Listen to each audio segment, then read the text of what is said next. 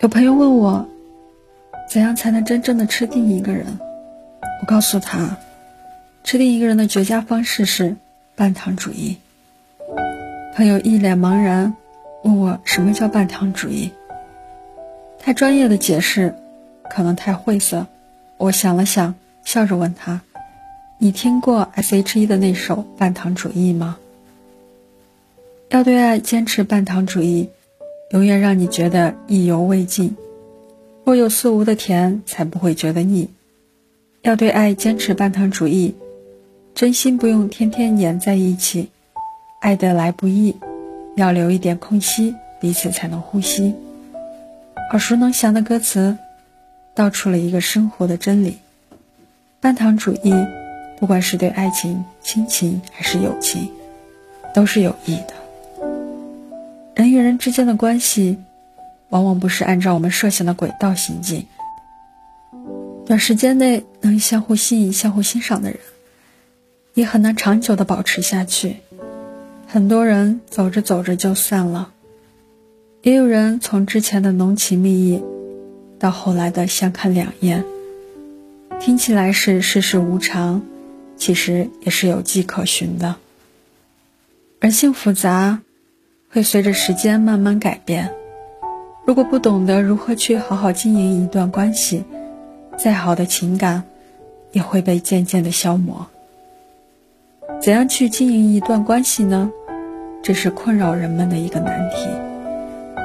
有人说，人心都是肉长的，只要你对他好，死命的好，对方一定能感受到，并从此对你感恩戴德。也有人说，人性本贱，对一个人越好，对方越不懂得珍惜。你越端着，对方反而觉得你是个香饽饽，上杆子贴上来。听起来似乎都有道理，可是也都过于片面。从人性的角度出发，我认为，最好的方式就是半糖主义。喝咖啡的时候。有几种不同的选择：全糖、无糖和半糖。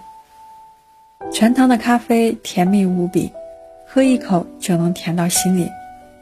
可是再喝几口，就有了甜到发腻的感觉。除非十分是甜，否则一般的人都受不了。更何况糖吃多了，还会长虫牙。无糖的咖啡虽然保持了咖啡的原汁原味，却也鲜少有人能够销售。毕竟这个世上真相总是不那么令人愉快的，咖啡也是。无糖的咖啡是苦涩的，喝一口，眉毛都能拧成一团。除了能提神，大概不能称之为享受吧。更多的人会选择半糖咖啡。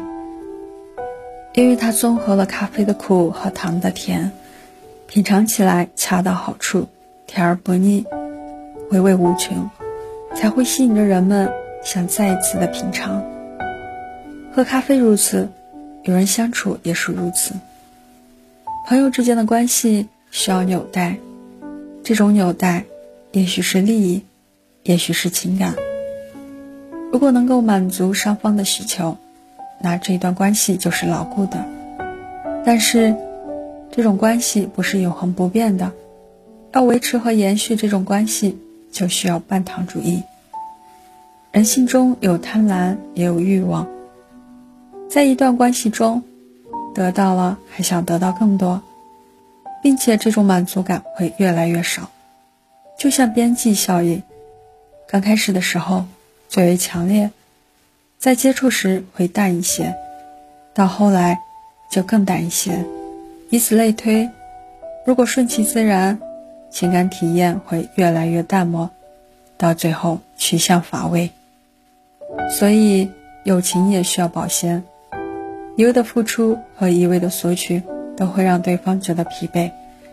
要知道，物极必反。太苦的日子让人绝望退缩，太甜的生活。让人不懂得珍惜感恩，就像喝咖啡一般，既要甜，又不能太甜，保持适当的距离，坚持半糖主义，才能让彼此的关系安全而又牢固。古人常说：“君子之交淡如水。”朋友之间可以亲密，也可以相互关心，但是不要靠得太近。打着朋友的幌子去做一些僭越的事情，这样的友谊也会让人不舒服。一碗汤的距离是最好的关系。有学者提出，子女与父母最合适的距离是一碗汤的距离，是既拥有自己的空间，又不失亲密的距离。太近了容易产生矛盾，太远了又会担心或者疏远。这就是很典型的半糖主义。半糖主义说白了，就是要把握一个度，掌握分寸，给彼此留一点空间。亲情是无法割舍的感情，这样的感情是要让对方在情感上离不开你，而不是衣食住行都像个巨婴一般依靠你。每个人都是一个独立的人，都会有自己的工作和生活。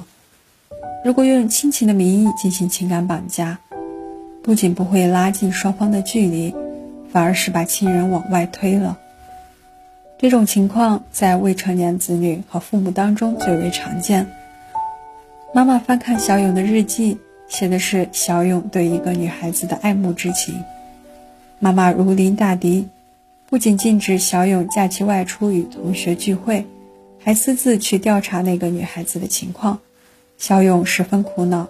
数次劝妈妈停止这种行为，妈妈都以为他好的名义我行我素。小勇因为这件事情无心学习，终于在跟妈妈大吵一架以后离家出走。这就是以爱之名做毫无分寸的事情。未经许可偷看日记已经是不对了。如果妈妈能退一步，站在一个朋友的角度，与小勇好好谈一谈。给彼此留有空间，让小勇感受到妈妈的尊重和在乎，也许就是完全不一样的结局。我们既要学会关心他人，要学会正确的方法，因为我们每个人都是独立平等的人，高高在上的姿态只会让人避而远之。亲人也是如此，进退有度，爱你也爱自己。陷入爱河的人。尤其是女人，总希望能让对方彻底属于自己，恨不得二十四小时都黏在一起，一会儿不见就进行电话和短信的轰炸。一开始对方可能会觉得这是你在乎他的表现，慢慢的，他就会不接你的电话，不回你的信息。有人会伤心，有人会觉得委屈。我明明对他那么好，为什么他就感受不到呢？其实，并不是他没有感觉到，而是这种感受久了就疲惫了。用网上的一句话来调侃：“我们是糖，甜到哀伤。”太甜腻的爱情从来不是长久的标配，因为物极必反。感情就像手里的沙子，握得越紧，越容易流失。你全心全意的付出，感动了自己。却感动不了爱的那个人，因为你的爱失了分寸。这样的爱给人一种压力，时间长了，对方会觉得失去了自由，甚至感到窒息。我们生来是自由的，谁也不愿意给自己带上枷锁，即使是爱也不能。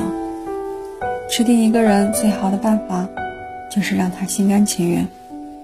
古人说。感情若是久长时，又岂在朝朝暮暮？感情从来不是越浓越好，不浓不淡，给彼此一些距离，保持独立，相互思念，才是最美的样子。付出一半的爱，让这份感情保留余地，让对方心存感激，才会倍加珍惜。失去了自我的人，也失去了自己的魅力。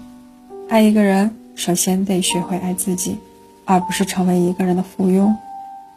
给他发消息，如果他回，可以跟你一起分享快乐；如果他不回，你也可以独自享受孤独。爱情的魔力在于让生活变得更美好。